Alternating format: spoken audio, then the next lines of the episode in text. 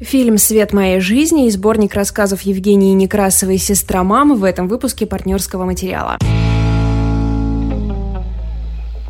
Привет, Валек. Привет, Ледок. Как твои дела? Неплохо. Прочитала Мураками? Вот это вообще что-то бросило меня под автобус вообще без подготовки. Нет. Кто-нибудь прочитал? Ты можешь меня спросить, а ты посмотрела Далана? Да, ты посмотрела Далана? Нет. Отлично, что ж, относимся к своему делу как к работе. Я так понимаю, что у тебя вообще неделя как-то сложно сложилась с кино. Ты мне еще ночью писала про другой фильм, и вот я объявляю что-то новое.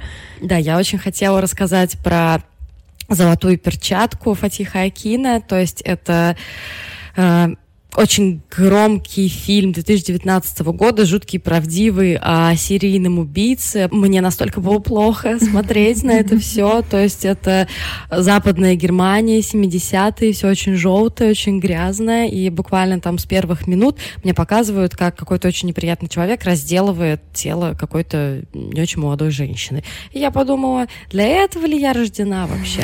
Нет, на самом деле, золотую перчатку я обязательно досмотрю. Я расскажу о ней в Инстаграме, наверное, потому что, ну, э, я думаю, что она многих интересует, но тут в случае, как с Ларсом фон Триером, дом, который построил Джек, я сделаю это за вас. Я посмотрю это за вас, расскажу э, в нашем аккаунте в Инстаграме, если вы вдруг по каким-то причинам не подписаны еще, ну просто, ну, отшлепайте сами себя, я не знаю. Партнерский материал, Инстаграм. Подписывайтесь, пожалуйста, мы там э, постим контент. Как вам такая реклама? Нет, на самом деле мы сейчас просто пытаемся немножко сместить нашу основную платформу с контакта на Инстаграм, поэтому приглашаем вас всех. И напоминаем, что там нам можно задавать вопросы, то есть делать какой-то определенный запрос из серии, если вам ужасно хочется посмотреть фильм про серийного убийцу, который живет в Польше, хочет исправиться и при этом любит, я не знаю, своего соседа, напишите нам, мы постараемся что-то придумать. И еще и опубликуем ваш вопрос в нашем аккаунте, чтобы остальные наши слушатели, читатели смогли вам что-то подсказать. И, как показывает практика, комментариев всегда очень много и накидывают много хороших идей. Да, поэтому не пренебрегайте такой возможностью. А что же ты в итоге эм, что, я уже забыла, как называется то, что я объявила. «Свет моей жизни». Я выбрала фильм Кейси Аффлека, который называется «Свет моей жизни». Он вышел в прокат, по-моему, уже на этой неделе. И это такая постапокалиптическая драма про мир, где э, из-за какой-то неизвестной Из-за поведения Кейси Аффлека. поведения Кейси Аффлека э, исчезают женщины. То есть, ну, совсем где-то они есть, непонятно, может быть, они скрываются в каких-то бункерах. Короче говоря, остаются только одинокие, озлобленные мужчины. И Кейси Аффлек со своей дочкой, которую он стрижет под мальчика, заставляет называться Алексом и всячески ее скрывает. Тут, на самом деле, очень интересная история. Как Валя упоминала в прошлый раз, э, Кейси Аффлек ведь был замешан в такой истории, э, связанной с сексуальным домогательствами, еще во время съемок его режиссерского дебюта. Это квазидокументальный фильм с Хоакином Фениксом, который называется «Я все еще здесь» в 2010 году. Его обвиняли в сексуальных домогательствах. То есть, казалось бы, э, потом все споры были урегулированы в мирном порядке, но феминистки ему еще припоминали очень долго, особенно когда э, было на пике движения МИТУ, припоминали всю эту историю, и сейчас э, фильм «Свет моей жизни» немножко все-таки выглядит как будто такое покаяние, mm-hmm. что, несмотря на то, что из аннотации может показаться, что это немножко женоненавистнический фильм, на самом просто деле... удалю всех баб с площадки, чтобы не потрогать никого за грудь. Нет, нет, нет, там есть вообще-то или Элизабет Мосс прекрасная. В его флэшбэках mm-hmm. она играет э, жену главного героя, и она там очень, очень красиво, собственно, как всегда и везде. Кто не любит Элизабет Мосс вообще? Если кто-то не знает, о ком идет речь, это та самая классная девчонка, например, из рассказа «Служанки». И э, на самом деле мне показалось, что никакого там покаяния нет, несмотря на то, что это действительно очень... Я забыла антоним слова «жена ненавистнический». Жена обожаемический. Жена уважительницкий. Что, что придумать, что придумать? На самом деле это фильм о любви к женщинам просто какой-то огромный. И ну, давайте обо всем по порядку я расскажу. А, там, по-моему, 7 или 8 лет назад человечество поразил этот вирус. Главному герою приходится очень нелегко, mm-hmm. потому что его дочке там, по-моему, 12 лет, mm-hmm. и как раз у нее скоро начнется половое созревание, и будет очень сложно ее выдавать за мальчика. В целом он немножко скучноват, ну, особенно на первых порах, да, то есть представьте себе все очень такое зеленое, зеленый лес, холодные оттенки, они живут в палатке, передвигаются с места на место, и, но периодически там есть такие сюжетные всплески, когда они встречают каких-то посторонних людей, это мужчины, потому что кроме мужчин, я не помню, никого на планете не осталось, и напряжение удивительным образом скачет, то есть оно ты как будто бы находишься в спокойной обстановке, прекрасный mm-hmm. Кейси Аффлек со своим вот этим вот успокаивающим голосом. Его очень милая дочка, кстати, про актрису, которая играла его дочку, нужно сказать отдельно. Ее зовут Анна Пневский, и у меня ощущение, что это вообще э, какой-то молодой гений. Ну, Она... есть Пневски это она, наверное... Американка все-таки она? Ну, как? И слушай... они позаимствовали ее из европейского кино, и мы теперь поэтому больше ее никогда не увидим, потому что она будет во Франции сниматься. Нет, слушай, она играла в американских фильмах, то есть, как мне подсказывает Кинопоиск, фильм «Кукловод» 2018 года, американского производства она играла. Но я думаю, что она просто, как, наверное, американка польского происхождения. Девочка ужасно харизматичная, очень талантливая, и я надеюсь, что у нее будет большая карьера. Mm. А, как бы то ни было, а, насколько бы хороша эта девочка не была, нужно, наверное, поговорить о том, какой Кейси Аффлек молодец, потому ага. что он же еще и автор сценария, и вот эти а, вот... вот... я хотела как раз спросить, да, кто сценарий-то написал. Да, и причем, когда его обвиняли в том, что, ах, ты вот устроил вот это публичное покаяние, он говорил о том, что история у него родилась еще задолго до выхода этого фильма, то есть еще до всего этого скандала, то есть он ее, насколько мы можем понять, начал задумывать в конце mm. нулевых вообще. Mm. Так что, ну, я склонна верить Кейси Аффлеку, но Слушай, я, ну не, я, я предвзята. Я, я конечно, над ним подтруниваю, но на самом деле его скандал не идет ни в какое сравнение с э, несколькими другими. Ну, то есть он, конечно, что-то там поделал, но, как сказать, в рейтинге самых стрёмных чуваков Голливуда он не на верхних топах. Я просто, возможно, я, конечно, слишком оптимистично рассуждаю, но мне кажется, что, да, очень многие скандалы, конечно, были тогда еще урегулированы, но в момент расцвета МИТУ у всех этих женщин была возможность еще раз рассказать о своих каких-то обидах, поэтому я себе выстраиваю такую картину, что Кейси Аффлек, не знаю, там, перебрал или еще что-нибудь такое, сказал что-то лишнего или сделал что-то лишнего, потом пошел и по совести извинился там как-то, я не знаю, и, наверное, женщины действительно его простили. Да. Потому что, ну, у меня ощущение, что действительно был период, и сейчас он продолжается, когда абсолютно открыто можно сказать о том, что вот, да, произошла да. такая фигня, и тебя поддержит множество женщин и мужчин, и ты не будешь один, уже не так страшно. Так что не знаю, в общем, оправдывай Кейси Аффлека как могу. Э, что вообще мне напомнил этот фильм? Э, если ты помнишь, я, по-моему, зимой рассказывала про такое нежная Индия, не оставляя следов. Да. Там, где папа живет с дочкой, добровольно изолировав себя от общества. И у меня ощущение, что вот Цвет моей жизни это когда, не оставляя следов, встречается с дорогой, с дорогой э, Джона Хилкоута, где играет Вига Мортенсон, по если ты помнишь. Да, да, да, по книге. Э, там, где апокалипсис, и герой Вига Мортенсон находится со своим сыном и пытается хоть что-то найти вообще в этом мире. А вот я хотела спросить, собственно, про Кейси Аффлека. Они идут куда-нибудь или это просто их образ жизни?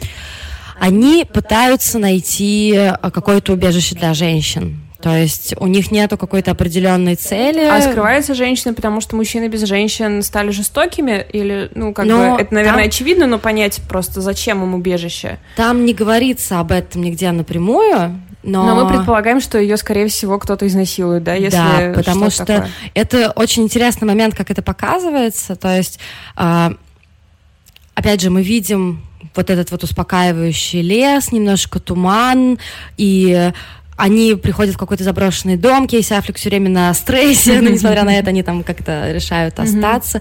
И тут он случайно замечает в окно, что к дому идут двое или трое мужчин, uh-huh. очень воинственно настроены, которые просто врываются туда, он как-то пытается от них э, сначала, ну, просто просто разговором отделаться, потом не получается, они как-то убегают, потому что он заранее продумывает все пути mm. отступления, и мы не, прямо мы не понимаем, что они сделают, но у меня была абсолютно уверенность, что они хотят найти женщину и изнасиловать ее просто, mm-hmm. ну, тут mm-hmm. не было каких-то других вариантов.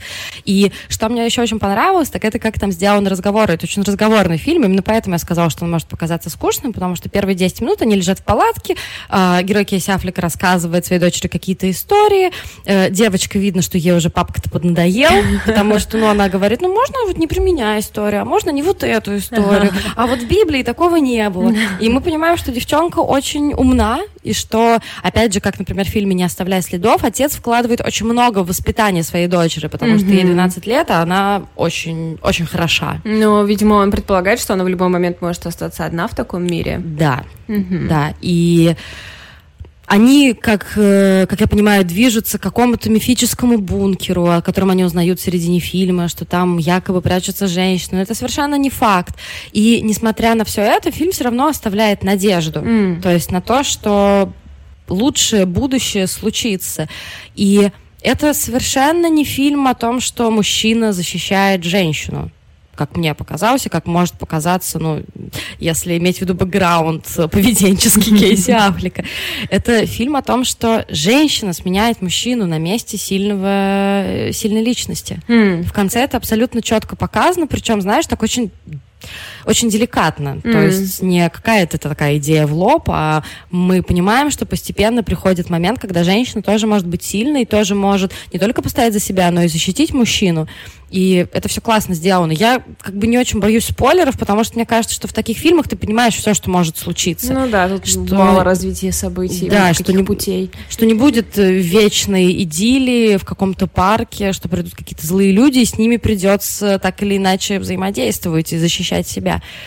Ты знаешь, я прочитала на IndieWire очень классную, э, очень, очень классную идею про Кейси Аффлека, то, что он, по сути, за свою актерскую карьеру создал вокруг себя такой немножко туманный образ, mm-hmm. и я подумала, да, черт подери, так и есть. То есть он такой очень туманный актер, он потрясающе играет интровертов, э, вот это его речь, которую я все время пытаюсь пародировать, просто чтобы э, те, кто не знают самого актера или ни разу не слышали, может быть, его речь в, в оригинале, поняли, насколько вот он создает вокруг себя вот эту именно туманную атмосферу. Ужасно мне понравилось это слово, потому что оно просто в точку. И этот фильм, он абсолютно передает дух Кейси Аффлека. И э, абсолютная находка была то, что он э, взял свою команду оператора Адама Аркпол, который эту атмосферу помог mm. э, запечатлеть. Э, например, э, Аркпол снял фильм «Макбет», который не так давно вышел, или «Макбет». Mm-hmm. Макбет, просто не, не буду рисковать, э, с Майклом Фасбендером и Марион Котияр, который мне не больно-то понравился, и понравился он мне только из-за съемок. То есть, если вы не смотрели, посмотрите, это 15-й год, понятно, что абсолютно классический сюжет, понятно, что никаких э, новинок, новых mm-hmm. идей там нет, но операторская работа mm-hmm. просто бесподобная. И именно Аркпол взял на себя роль оператора и в свете моей жизни, и я настолько прониклась э, всем этим э, не знаю, ландшафтом, всеми этими пейзажами. Mm. Мне казалось, что я даже, знаешь, там чуть ли не холодный ветерок это no, чувствую, лесной. Себе. То есть вот все сделано абсолютно как надо с точки зрения визуализации и погружения в атмосферу. И мне кажется, что не нужно бояться того, что это даже немножечко мамблкор, то есть что там очень много mm-hmm, каких-то mm-hmm. разговоров, разговоры там все сделаны отлично. Одна из моих любимых сцен там была, когда э, Кейси Аффлек пытается поговорить со своей дочерью насчет секса, mm-hmm. насчет секса, полового развивания, то, что через какое-то время начнутся periods, mm-hmm. и э, как она вообще должна на это реагировать. Он вообще отец года, потому что то, как он говорит, по сути, он говорит все, ну, все правильно, то есть без пестиков тычинок, ага. а, какими-то совершенно... Просто честно прямо, да? да? честно mm-hmm. прямо, но вот эта атмосфера общей неловкости, то, как всем неловко, ему неловко, он пытается подбирать слова, делает это вроде как правильно, и девочка сидит просто с абсолютным фейспалмом о том, что, ну, очевидно, что что-то из этого она уже знает, и ей неловко, что ее отец это рассказывает, но это так правдиво, mm-hmm. это ведь, ну, в хороших семьях, я полагаю, так и есть, потому что, ну, я не знаю, через какое время мы будем избегать неловкости в разговорах о сексе со своими детьми, наверное, это никогда не настанет. Может быть, этого и не должно быть, да. Ну, ну да, да, я просто к тому, что сейчас как-то более открыто mm-hmm. принято э, ну, да, в, взаимодействовать, mm-hmm. да, более честно, но тем не менее все разговоры, которые там есть, они тоже прекрасные и немножко туманные, и я бы на самом деле даже оставила этот фильм на осень, может mm-hmm. быть, потому что, знаешь, э, Конечно, в 28-градусную жару все нормально смотреть, но я представила себе, что это если будет какой-нибудь конец сентября или начало октября, уже холодает немножко, какой-нибудь дождь за окном, и ты смотришь этот фильм, и в конце ты все равно чувствуешь какую-то надежду, что все mm. будет хорошо, и не знаю, настолько он мне понравился, как-то он меня так воодушевил, что я бы его рекомендовала, наверное, каждому. Ну, какое вообще облегчение, что после довольно долгого периода каких-то сомнительных вещей а, есть полнометражный фильм, который можно смело рекомендовать. Ну да, в отношении полного метра я уже даже забыла, что я так смело рекомендовала. Но Тарантино, как бы это не щиток, мы ну, все да, понимаем, что да, просто... Никому рекомендация не нужна. Да, нравится, не нравится, иди смотри Тарантино. Тут вариантов нет, и в основном, как я вот тоже заметила, в последнее время я хвалила сериалы, mm-hmm. потому что с сериалами все неплохо. Ну, я, возможно, я бы хвалила маленькое красное платье, если бы смогла его посмотреть в наших кинотеатрах, но у нас он шел типа две недели в кинотеатре на краю города в 22 с чем-то. Так Серьезно? Что, да. Так что я просто очень жду, когда, может быть, какая-нибудь прокатная компания обратит на меня внимание и скажет мне, Литка, вот ссылка, посмотри, пожалуйста. Ну, в любом случае, свет моей жизни он идет сейчас в прокате, так что идите-ка и смотрите на Кейси Африка, который хорошо сделал свое дело. А при этом у него рейтинг 6,6. Справедливо. А, я смело очень схватила на этой неделе сборник рассказов Евгении Некрасовой. Он называется «Сестра мам» от тех, кто будет маяться. И у меня с прошлого года к Евгении Некрасовой огромная любовь, потому что ее книга э, Колечно-малечно. Боже, просто какая-то пустота в голове образовалась внезапно. Да, Колечно-малечно это была одна из самых лучших книг, которую я прочитала в прошлом году. Она а, очень классная. В смысле, даже без оговорок, типа, на, ну, написанных русскими авторами, угу. вообще просто среди всех. Это очень пронзительная в, в том смысле, что прям в сердечко э, история школьницы класса, по-моему, третьего, да, какой-то конец начальной школы, и ее немного, ну, неравнодушных родителей, но слишком занятых э, на работе родителей. Она какая-то такая немножко неприкаянная, mm-hmm. э, учительница неудачная, в классе проблемы и все прочее. И вот э, с ней происходит такое магическое или это как бы создание ее разума, это тоже не до конца очевидно. Она обнаруживает у себя дома э, как кикимору, да, ну, да и, и, в общем, этот кикимору помогает ей обрести силу и уверенность, и, в общем, разрешить какие-то проблемы. И, конечно, эта история совершенно не для детей, она для нас, для взрослых, и скорее для того, чтобы мы посмотрели на своих детей или там детей, которые есть где-то в зоне доступа, и э, вспомнили, что у них, в общем, тоже в душе происходит всякое, и там может быть точно такая же грусть черная, как и у взрослых. И, как правило, от взрослого требуется не так много, чтобы с этой грустью быстренько разобраться, но как-то мы про это иногда забываем. И, в общем, вся эта история меня очень сильно поразила, но больше всего, конечно, меня увлек язык, потому что он очень игровой, можно так сказать, что игровой да, язык, ну да, да? она очень интересно работает с подбором слов, а, с, а, то есть ты как будто бы читаешь то ли сказку, то ли поэзию какую-то. То есть это немножко, все... немножко фольклорная мне показалась да, такая как история. будто бы да, и у тебя все время есть, а, то есть ты все время концентрируешься на языке, то есть он всю, на протяжении всей книги он непростой, все время там какие-то колечина, малечина, Катя катится, калашматится, то есть такие вот э, словечки, и, в общем, все это было как-то похоже на невероятную какую-то игру, и я была в полном восторге и продолжаю в нем оставаться. И вот вышел «Сестра мам», а тех, кто будет мать, это сборник рассказов Некрасовой. И оказалось, ну, возможно, это новость только для меня и тех, кто читал ее ранние работы, я тут, честно говоря, не посмотрела, оказалось, что это не ее была наход... этот язык не находка для именно колечной молечной, так написаны все ее рассказы. Mm-hmm. И почему-то он для меня стал... Э ну, мне вдруг стало сложнее читать, потому что как-то я так его крепко связала всю эту игру вот с той историей, что теперь это как будто бы использование... Вот...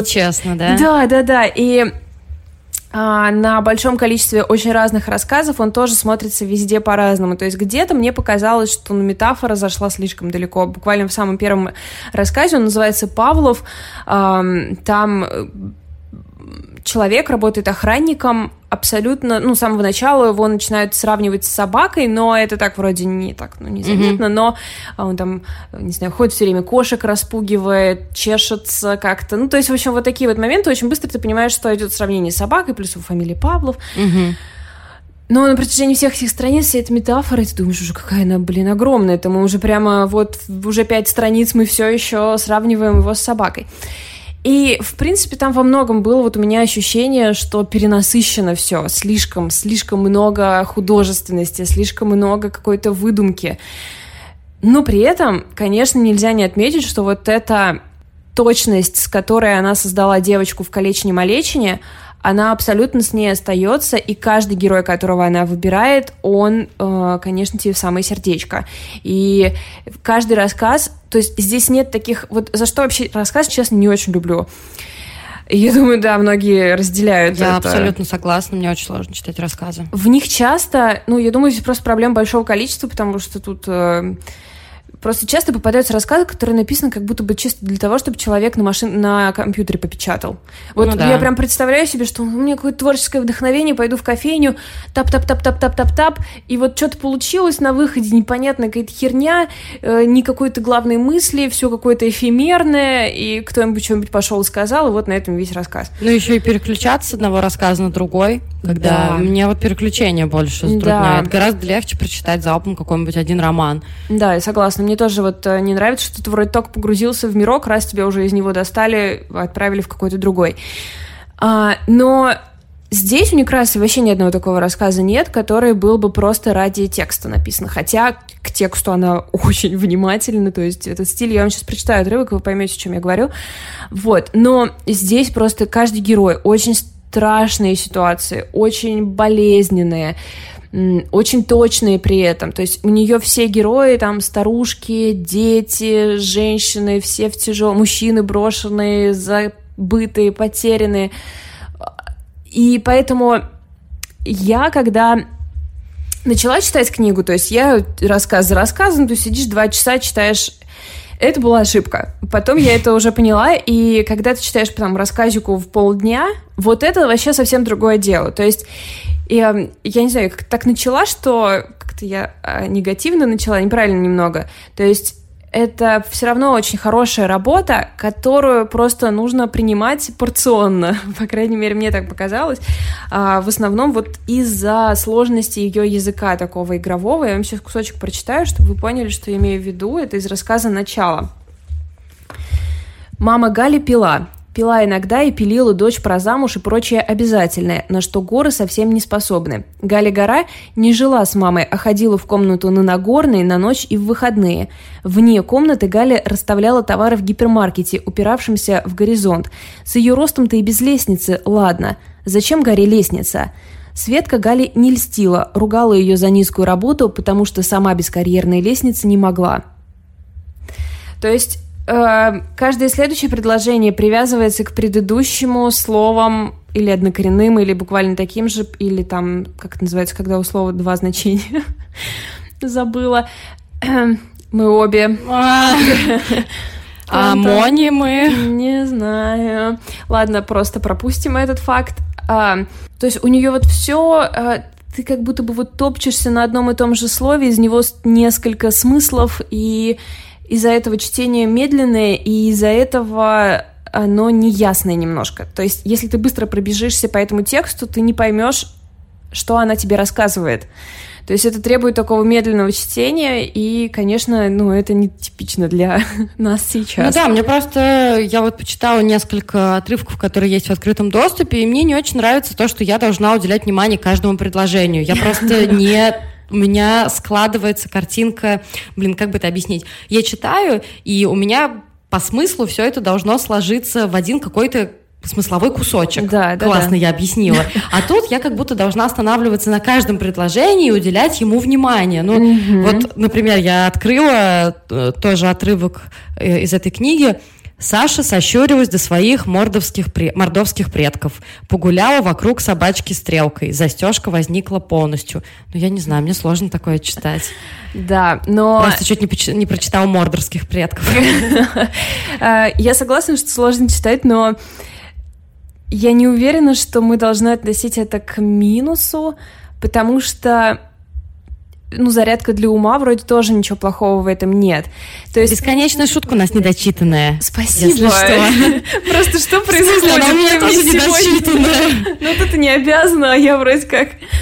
Ну да, а, просто есть в этом еще, знаешь, какая-то просто радость за наш, э, за русский язык, что ли, потому что сейчас иногда, когда читаешь российскую прозу, учитывая, что он какой-то простой, сухой, часто вообще журналистский, особенно если авторы журналисты, а, и ты вроде как недополучаешь всех возможностей, но при этом тебе не хочется всю эту толстовщину и достоевщину, вот эту вот громадную снова читать, потому что, ну, начиталась. А здесь вроде какие-то новые упражнения с русским языком, но относительно новые, и вроде как это тоже такая забавная штука. То есть, в общем, ты вроде как садишься не ради сюжета, а ради вот красоты, и думаешь, эх, как вот тут тут ловко, а вот тут вот Мгм. игра слов, а вот тут каламбур. Но, конечно, в большом количестве это очень сложно потребить. То есть там рассказ в день, себе отмерить дозу, и, наверное, тогда, в общем, какое-то большое удовольствие от этого можно получить. В общем, То есть ты вроде начала ругать, а потом Да, в итоге ты сама себя похвалила. переубедила. Не, у меня тоже такое бывает, это нормально. Ну, возможно, я просто вообще очень рада факту существования такого автора, как Евгений Некрасова, молодой девушки, э, которая так классно пишет, у которой такой зоркий взгляд, и плюс вот этот вот подход эм, который, ну, да, мне в какие-то моменты тяж- Ну, возможно, мне просто ревность. Э, Типа, это же, это же количественной молечной была штучка, что это вдруг тут всем досталось? Вот, но как бы если убрать вот эту эмоцию глупую, то это все очень любопытно. Ну, ты знаешь мой подход, то, что я помню прекрасно, как ругали все Водолазкина за авиаторы. А у меня подход такой, что если человек уже написал одну гениальную книгу, то все, он может дальше заниматься любой херней просто, какой захочет. Я и авиатор прочитала, и как она называется? Брисбен? Брисбен. Брисбен. Брисбен прочитала.